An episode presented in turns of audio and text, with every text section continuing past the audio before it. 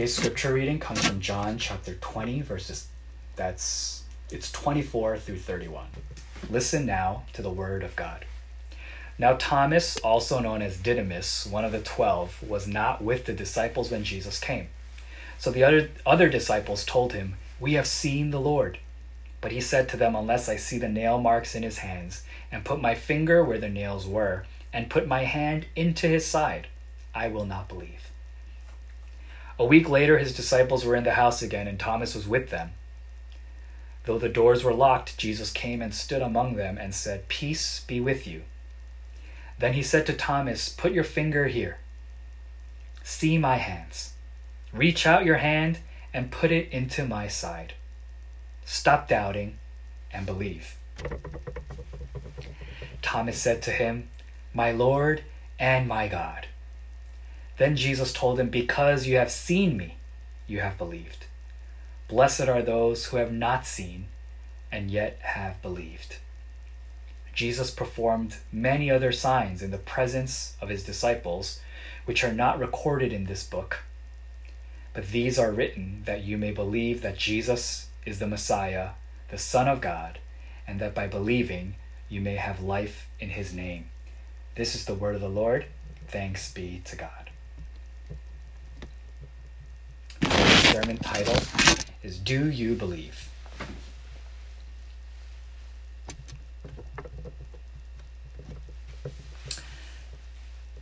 As a pastor, as someone who leads worship, and as someone who preaches in a service, it is of utmost importance and it is vital to do a do you believe check every once in a while. To remind people of what Christianity is, what the foundation of all that we do, everything that we've built, you know, all the church activity and the church history, what is it built upon? What are the really important tenets of our faith? What is it that makes us who we are? What is Christianity? How are we supposed to, you know, express it and live it and display it to the world? How are we supposed to explain our faith to the world? And of course, on the very basic level of Christianity, everybody knows what the right answers are. Everybody knows, you know, oh, you, you have to believe in Jesus Christ as the Son of God, as the, as the Messiah, that He died on the, cro- the cross, that He rose again. And this is the message of Easter. This is the message that was preached and was, you know, taught during the past few weeks. It's something that is so important for us to be reminded of uh, and to remember these things. It's also supposed to compel us and convict us to live our lives in a different way, uh, to want to give our lives to God. And oftentimes, in a church setting, when you grow up in church, when you've known people for a long time, when you've been preaching in services for a long period of time, you know, I've been in ministry uh, for a really long time. Uh, I've been in ministry for over 10 years now. Uh, I've preached, you know, many, many sermons, you know, in different churches and different settings. And so what ends up happening sometimes is you try to build upon um, and try to find more advanced ways of explaining the gospel. Sometimes you get caught up in trying to find, you know, ways to preach that, that have never been preached before or you want to be able to find or communicate something that no one has communicated before. And, and oftentimes, you know, it's easier to preach about things like that when it's peripheral things. Because everybody knows what the foundation is, everybody knows what the, the basic teaching is. So it becomes easier to be clever, it becomes easier to be a little bit more skillful or, you know, to present something and give people like an aha moment. Uh, if you preach about things that are a little bit off of the beaten path, a little bit away from the main theology, the main belief, the main foundational stuff. And so, you know, I, I can admit and I can confess that there have been moments where I felt, yeah, you know, to be able to be seen as a good preacher, to be able to be seen as someone who knows something about the Bible, you know, we got to preach about about you know things that are not often preached about We have to bring their attention to things that people haven't really written many, many books about. And then we can provide a new perspective, a new insight. Sometimes you become too wise, too clever, too experienced, uh, you know, to you start outsmarting yourself. And one of the great things about Easter, celebrating the life of Christ, celebrating and commemorating the death of Christ, celebrating his resurrection, remembering that he, he defeated the grave. You know, one of the great things about that is it recenters your focus. It anchors you back onto the main road the main belief, the main thinking. What is the important thing about Easter? You know, and everyone does, you know, people don't want to preach the same message. They want to be seen as, you know, innovative, so they're always looking for new ways to do. But sometimes you have to come back to the foundation. Because it's at the foundation that you can weed out all the other stuff that becomes noise. Sometimes when you arrive at the foundation, you can see what you need what is essential, and what has been added on. What has become decoration? What has become accessory? Sometimes you need to come to the foundation to find some of the things that became added on that are separate, that are apart, that are outside of the gospel. This is something that happened in the history of Judaism as well. They had basic beliefs, they had basic tenets of faith, they had basic understanding of their relationship with God. But as the religion progresses, as more and more smart people, intelligent people, learned people become associated with the religion, they started adding more and more boundaries, more and more laws, more and more things. And it made sense to them. It became part of their tradition, it became part of their custom, it became part of the way that they worshiped but slowly they added more and more on till the point where they forgot sometimes, uh, at least in the biblical account of Judaism, they forgot what was the important thing. What was the foundational belief? Why are we doing this? And it was with good intention and with good heart. It was with righteous hearts. It was with pious hearts that some of these laws and some of these extra rules came to be. If there was a central rule or a central law that God gave, what they did was they built fence laws. They built fences around that law so that you would not even come close to breaking God's law. You understand? They did it with the right heart and with the right intention, with the hope uh, to glorify God. That was the original intention. And slowly it became something where things got added on so much to the point where it became burdensome where it was restricting people's lives, where it was breaking people. It was making them fall away from faith, fall away from God. And so while the Easter message is still fresh in our minds, I thought it would be good for us to take a visit back to what is our foundation. What makes us a Christian? What is important about our faith? you realize the more you interact with churchgoers, people that have been going for a very long time, there's a certain set of behavior, there's a certain set of uh, language, there's a certain expectation that is built into a person that has been going to church for a long time. You are expected to look a certain way, to dress a certain way, to speak a certain way, you know, to have a certain perspective about life and sometimes you need to get back to the core of the belief to see what has been added on.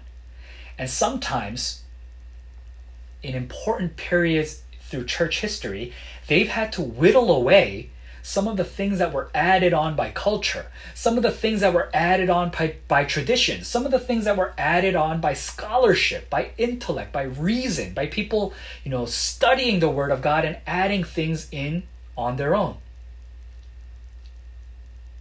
And maybe that's a brand of Christianity that you've been living. Maybe that's a brand of Christianity that we've been teaching. Maybe that's something that we do together as a church without knowing it, placing expectations upon people, placing standards upon people, making sure that it's about behavior and, and rule and law and standards rather than the condition of the heart, rather than our faith, rather than what we believe. You know, sometimes as a pastor, the kid that doesn't act up, the youth group, the youth group uh, student that volunteers for everything, the youth group student that never causes trouble, never causes problems, is a good kid, does well in school, listens well to their parents. Sometimes that child or that student ends up falling through the cracks because you never ask, Do you believe that Jesus is the Messiah, the Son of God? Do you believe that He is the one who died upon the cross and rose again? You have to remember the purpose of the gospel. You have to remember the purpose of the Bible. You have to remember the purpose of why of what John wrote in his gospel. He makes it very clear. You see, he wrote these things so that we would believe. He wrote these things so that we would believe that Jesus is the Son of God. He didn't write these things so that we could mimic behavior, so that we could behave so that we could become somehow some kind of club where we all think the same way and act the same way and dress the same way and think the same thoughts and have the same political views and have the same ideas about what society looks like, what community looks like, so that we could all be uniform in the way that we view this world and the perspectives that we have. He doesn't say, I wrote these things so that you could live your lives in a way that is that would make God proud. I, wrote these things so that you could behave in a way that, you know, reflects, you know, your perspective on life. He states that he wrote these things, that he recorded these things that he included these miracles. He included these teachings, not just so that you would learn it, not just so that you would memorize it, not just so that you would hear about it in church, but so that you would believe. And so, once in a while, it doesn't matter how old you are, it doesn't matter how long you've been going to church, it doesn't matter who your parents are. You know, it doesn't matter if your parent is the reverend, it doesn't matter if your parent is an elder, it doesn't matter if you've been an officer in church, if you're part of praise team, it doesn't matter if you're a good kid who gets straight A's, it doesn't matter if you've memorized all the scripture and memorized all the Bible and that you seem to be on the surface the perfect model Christian. The answer that you have to give is to the question Do you believe? Do you believe that Jesus is the Son of God? Do you believe that He is the Messiah? Do you believe He is the chosen one, the anointed one, who died upon the cross for your sins, died and rose again on the third day? And you know what? Even in your households, even with your loved ones, even with your spouses, even with your siblings, even with your parents, your your uh, the people that you interact with the longest, the most, the closest, the people that you just take that answer for granted. That is a question that that that needs to be in discussion among believers, among a household. If you are a parent, you should be asking your children that. If you are a child, if you are a son, if you are a daughter, you should be asking your parents that. If you are siblings, you should be asking each other that. In the, in the household and in the community of believers, community of believers, the foundational question is do you believe? Not based on what you will do on a Sunday morning. Not based upon do you give offering? Do you do Christian service? Do you know praise songs? Have you read Bible verses? Are, are you immersed in a Christian community in terms of your belief and in terms of uh, your, ac- your activity and participation? No, the question is do you believe? When's the last time you asked your spouse or you asked your child or you asked a member of your youth group or you've asked a member in your English ministry, hey, do you believe? Do you not know that all that what they did? Do you not know that the, the Spirit of God was breathed? The presence of God, the Holy Spirit was breathed into the disciples, and that they were sent out to do the ministry of Jesus Christ, to build the church, to build the foundation of the church, so that you would believe. Not so that you would just join and give your tithes, not so that you could just join and then have a community that you can hang out with and spend time with. They did all that they did. They gave their lives. They devoted their lives. They wrote these books. They recorded all of these things. They made sure that this would be preserved, that it would be passed down so that we could read it so that you would believe. So, parents, for your children, and don't worry about their behavior. Don't worry about how they act in church. Don't worry about if they open their eyes occasionally during a prayer. And don't worry about, you know, if they do some stuff that seems rebellious. If you are a parent who loves your child, the question you should be asking them is do you believe? And here's the thing. Here's uh, the second part of this message. And, and, it's a little bit controversial, I guess, for a pastor to say this or to, to preach this, but it's okay to doubt. There are moments where you'll have doubt. There are moments where you'll wonder. There are moments where you'll say, ah, man, I don't know where I am right now in my faith. I don't know where I am in my belief. What do I believe? Do I believe this? It's okay for you to question those things. That is a normal part of development. That's the normal that's a normal part of walking with God. When you are seeing the situation of the world around us, when you are thinking about the life that you're living, it is normal for you to have doubts sometimes. I want us to really take a look into what our passage is talking about today. The traumatic experience that the disciples had when they had to watch their master, their teacher, their shepherd, the one who protected them, the one who guided them, the one who led their lives, the one that they gave their lives to, dangle on a cross. To be beaten and mocked, to be spit on, pouring out blood. They had to watch their master and their teacher, their leader, losing his life minute by minute. They watched him die. And because they watched him die, it filled them with fear, it filled them with doubt. That is a human response. That's normal. And you know what? In a church, in a community of faith, doubt, fear, being unsure those are normal things. And for us to have genuine faith and for us to get closer to God, we need to be able to admit those things to each other. We need to be able to share those things with each other. Because there, you are doing no good to anyone in the community of faith. You are doing no good to your church. You're not doing anything in your relationship with God if you are pretending that you believe if you are pretending that you have faith, whereas inside of your heart you do not feel anything, you do not believe anything, you do not profess the faith that you are trying to display and express on the outside. There's no amount of volunteering. There's no amount of VBS teacher. There's no amount of, you know, being a retreat TA. There's no amount of going on missions and doing Christian activity and doing Christian service that will make up for what is inside of your heart and what you believe. And so, what we are not trying to create more and more people who know how to be Christian and how to act Christian, how to act like someone who does believe. We need to get down to the core of it and say, Do you believe? These things were written, these things were preserved.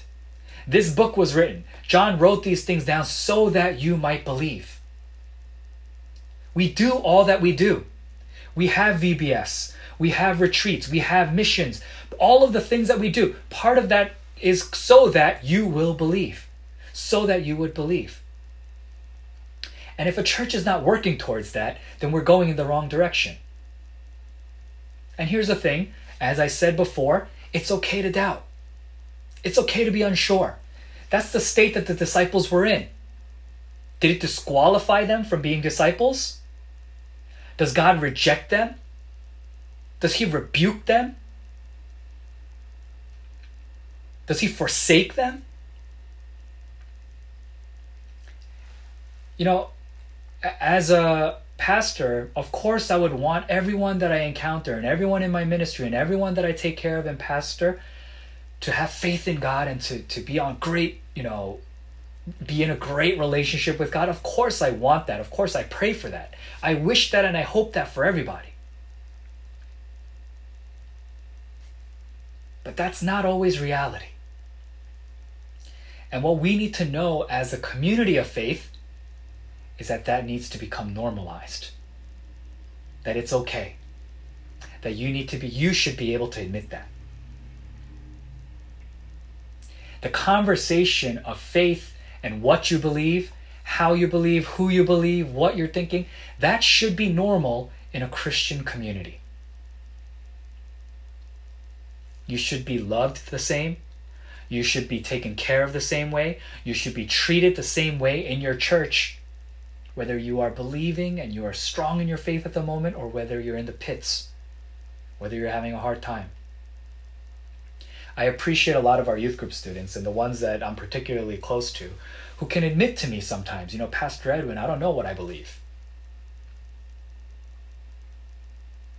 And I know, you know, parents freak out about, about that and they tell me like, hey, oh, you know, you have to be, you know, harder on them.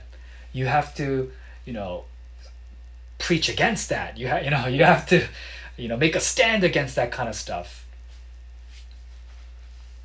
But I'm reminded of our passage today in which the disciples who have seen Jesus they say to Thomas, "Hey, you know Jesus is alive. Jesus rose again. You know Jesus uh, you know we know we saw him on the cross and that he died, but he appeared before us. He was here. Blah blah blah. And then you know what Thomas says? Eh, I got to see it. And the, and the word that and the, the words that Thomas says is I will not believe. He's stating a condition and obviously it is not what we prefer. It's not what we want to teach. It's not something that we would want to champion. That's why he gets this moniker. It's a terrible name for him. I'm sure he's done so much. I'm sure he had great faith, but this poor guy from one moment gets the name Doubting Thomas. How unfair is this? But that's okay. Because his doubt did not disqualify him from being a disciple and from doing great things for the kingdom of God. We are different. Thomas didn't have the luxury of seeing Jesus the first time. And just because he said, I will not believe until I see him with my own eyes,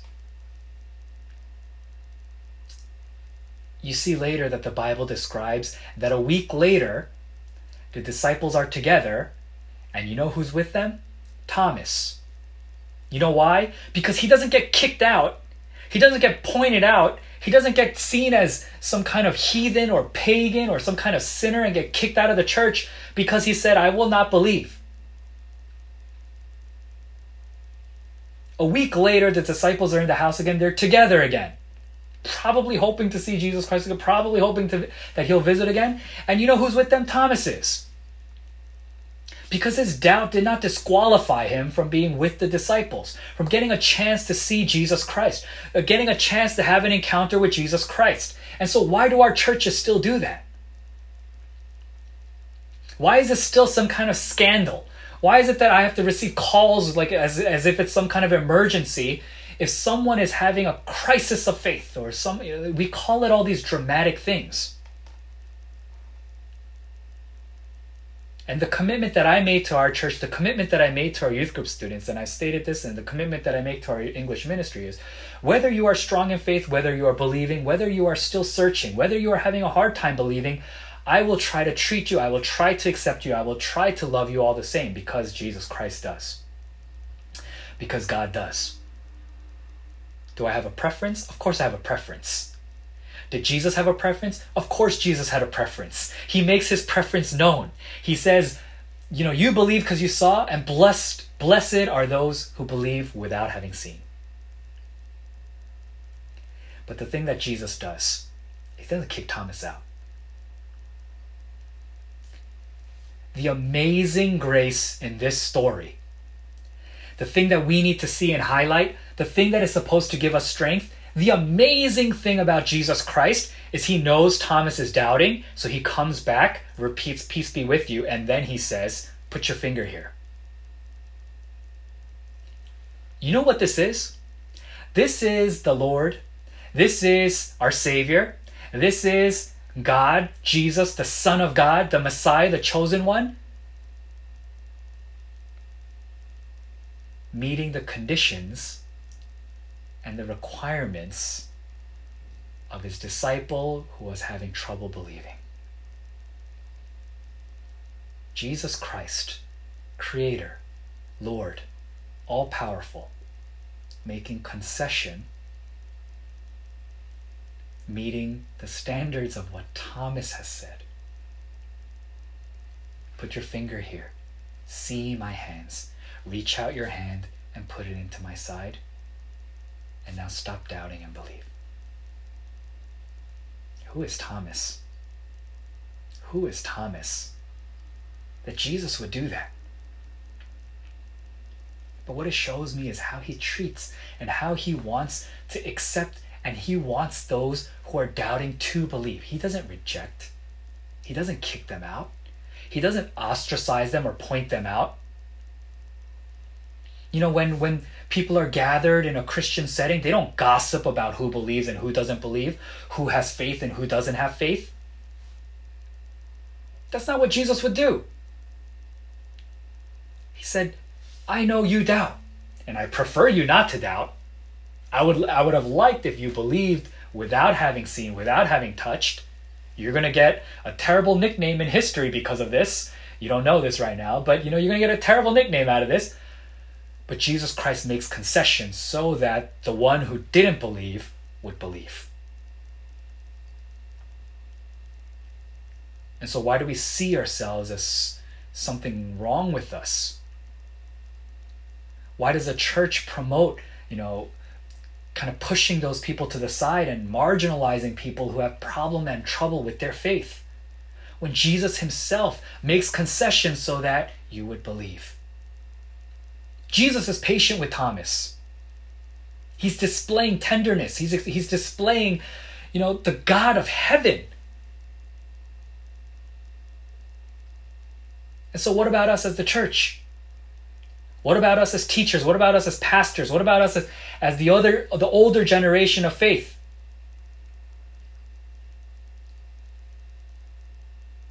What is the church supposed to do with this? We know that the core of our teaching, that the core of who we are and the core of our identity is based upon our faith, based upon our belief. But not everybody has the same faith. Not everybody has the same strength in their belief. Not everybody has it all figured out. And so, what is the job of the church? What is our job? To deal with each other with patience and tenderness, to accept those who may not be in the same page with us in our belief.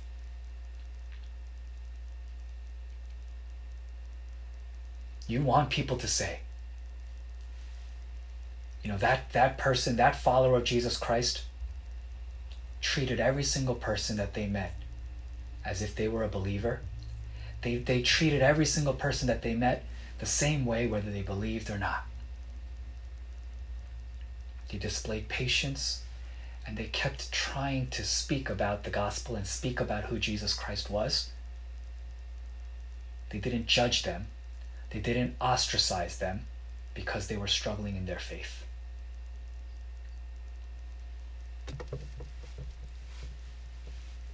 Jesus did many things.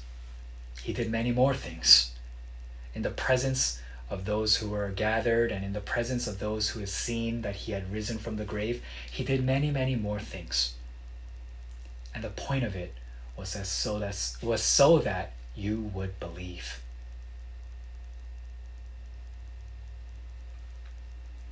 Let's put aside the idea that Christianity has to do with how you behave. It has to do with what you believe and who you believe in. And of course, as a pastor, as a friend, as you know, a, a sibling or a family member, of course, I would want your belief to affect the way that you live your life. Of course, I, I preach and I teach that what you believe should shine out and should show in your life and in your daily living, in your action, in your behavior. Of course. But what is the foundation? The foundation of Christianity is not where you stand on the idea of pro choice, pro life. It is not where you stand in your ideas of whether homosexuality is sin or not sin. It is not based upon the opinions of, uh, of a, a student on things that are political or things that are politicized. You are not a Christian or not a Christian based on your belief about what this world tries to make the Christian discussion about. The church comes under attack sometimes, but we set ourselves up for it because we make it into a set of behaviors, a set of you know, dogmatic teaching that we think is associated to our faith. But these things were written so that you would believe. Believe what? Not in your own righteousness, not in how you act, not in how you present yourself to this world. These things were written so that you would believe that Jesus is the Son of God, that He is Messiah, that He came into this world, He performed miracles, He taught about the kingdom, He did amazing things, He died on the cross, He rose again from the grave. He is back with God, and He will come again. And if we are not at the place where we believe those things, the message for you today is that it's okay. Thomas wasn't there, Thomas wasn't ready. It took a week. For you, it might take longer. It took Jesus coming and him poking him and prodding him and almost you know like having to like you know like sticking his finger into like wounds and stuff. That's that's weird and it's crazy but that's what it took. Don't give up on your faith just because it hasn't come easy to you. Jesus knows. He's patient. He's waiting. And he's still calling out to you. He's still reaching out for your heart. Do you believe it is a central question. It is what makes us Christian. It is really our identity. It's what binds us. It's what makes us into a people together. It's what makes us into the body of Christ. For those of you who are struggling, may your striving, may what you be working towards, what you're praying towards, what you're trying to learn about, may it be so that you could believe. Don't strive to look like you believe. Don't strive to fake people out to make people think that you believe. Make that the earnest prayer of your heart. That that's what your goal is. I want to get to the point where I believe. I want to work. I want to pray. I want to read the Word of God. I want to, you know, learn more about who God is. I want to learn more about what he's done in history so that I could believe. You're not reading the Word of God so that people could see that you're reading the Word of God and think you're a Christian. You're reading the Word of God so that you could learn about God, so that you have every chance, you have every, you have better opportunity to put your faith in Jesus Christ, to put your faith in God, to believe in God. You don't join service because this one hour or one hour, 30 minutes of service somehow grants you access to heaven. You join the service so that you could learn about faith, so you could learn about who God is, so you're giving yourself a good chance to start believing in God. Believe in Jesus Christ as the Son of God. We might not all be there yet, but may that become the goal of our hearts.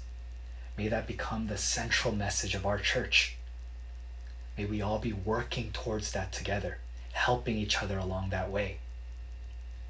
We're here as a community to help each other believe, to not point out the ones that don't, to not hurt the ones that are that are having trouble in their faith, but to help each other believe. John wrote this gospel so that you would believe. Jesus did what he did so that Thomas would believe. And it is our job, the disciples, did what they did so that others would believe. they established the church so that others would believe. Paul went on his missions trips and his, his visits to other places so that those communities would believe. And that is still the job of the church. That is still the responsibility of us as a community. And so that's something that I think needs to become sorry, central to the believer, to the church, to the Christian. Not do you not not do you behave, not do you comply, not are you one with us in our politics and in our thinking, in the way that we dress and the way that we speak, but do you believe? And let's get to a point where we can all answer yes, we believe. My Lord, my God, the way that Thomas professed. Thank you.